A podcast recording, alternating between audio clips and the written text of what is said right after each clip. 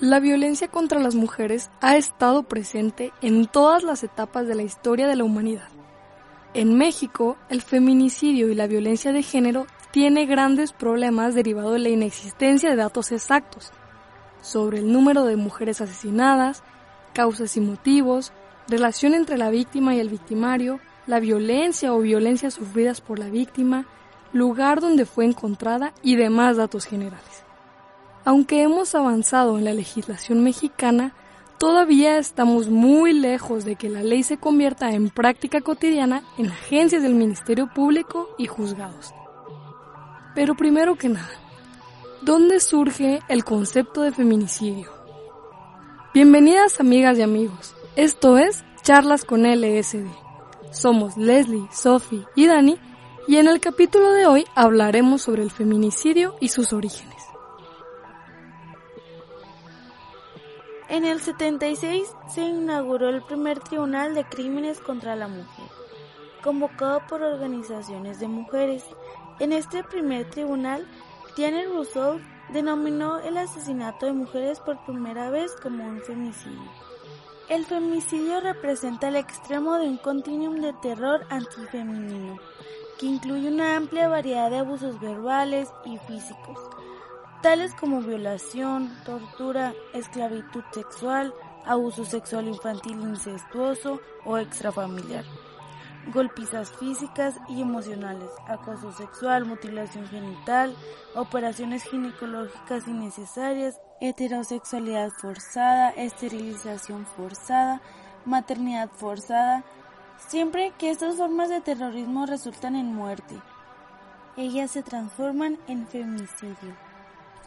Posteriormente, en el 82, lo definió el feminicidio como asesinato de mujeres por ser mujeres, y en conjunto con la doctora Jane Caputi, definieron el feminicidio como la muerte de mujeres realizadas por hombres motivadas por odio, desprecio, placer o un sentido de propiedad de las mujeres.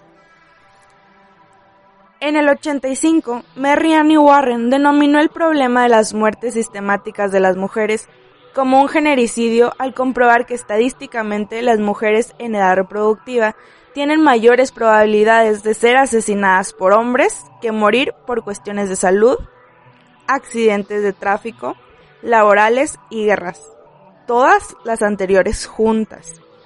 En América Latina, el término fue tomado por la feminista Marcela Legarde, quien distinguió el feminicidio de femicidio indicando que el feminicidio es el asesinato de mujeres en donde tiene responsabilidad el Estado, por la cantidad de casos impunes, y el femicidio únicamente era el asesinato de mujeres.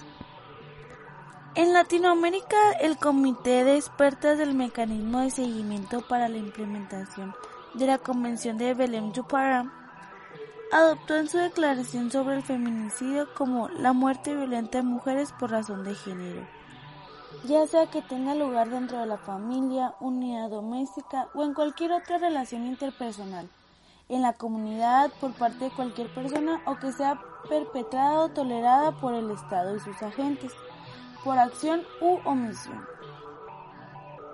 La necesidad de haber conformado esta declaración fue resultado de un análisis regional sobre el tema, que evidenció una falta de consenso sobre los elementos básicos que debe tener la tipificación del feminicidio.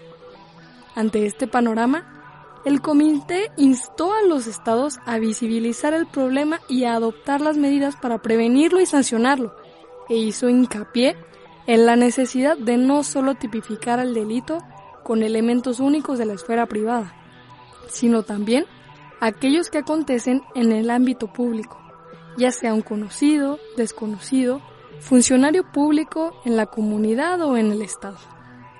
Cada una de las definiciones que las autoras construyeron distinguieron diferentes tipos de feminicidio. Esto dado las circunstancias en las que suceden estos delitos, cambian de modus operandi, aunque no cambie la premisa general por razones de género. En este sentido, se han catalogado las siguientes modalidades. Íntimo. es la muerte de una mujer cometida por un hombre con quien la víctima tenía o había tenido una relación o vínculo íntimo. Marido, exmarido, compañero, novio, exnovio o amante. Persona con quien se procreó un niño o una niña. Se incluye el supuesto del amigo que asesina a una mujer, amiga o conocida, que rechazó establecer una relación íntima, sentimental o sexual con esta. No íntimo. Es la muerte de una mujer cometida por un hombre desconocido, con quien la víctima no tenía ningún tipo de relación.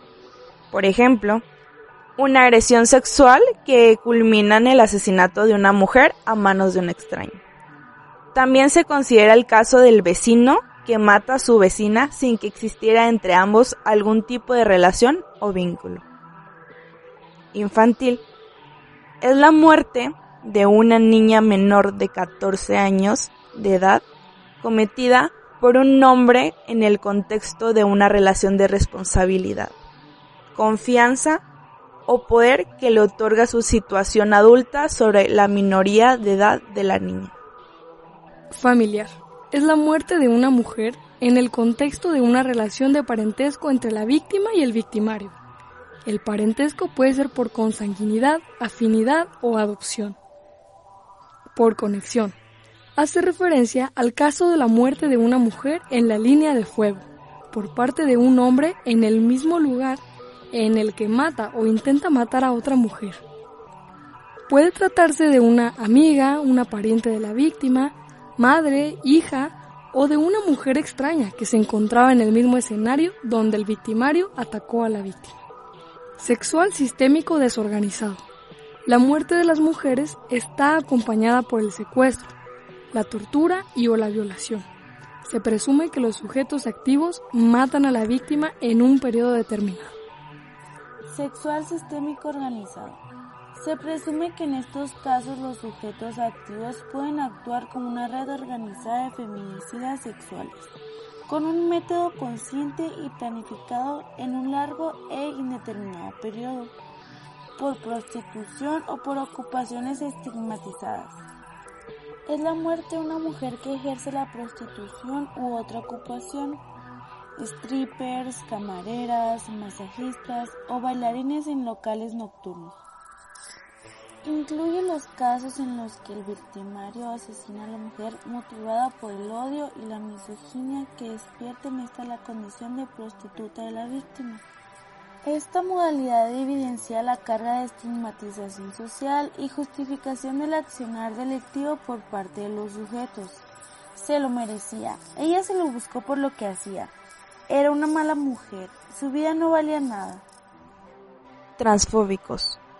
Es la muerte de una mujer transgénero o transexual y en la que el victimario o los victimarios la matan por su condición o identidad de género transexual, por odio o rechazo de la misma. Lesbofóbicos. Es la muerte de una mujer lesbiana en la que el victimario o los victimarios la matan por su orientación sexual, por el odio o rechazo de la misma. Racista.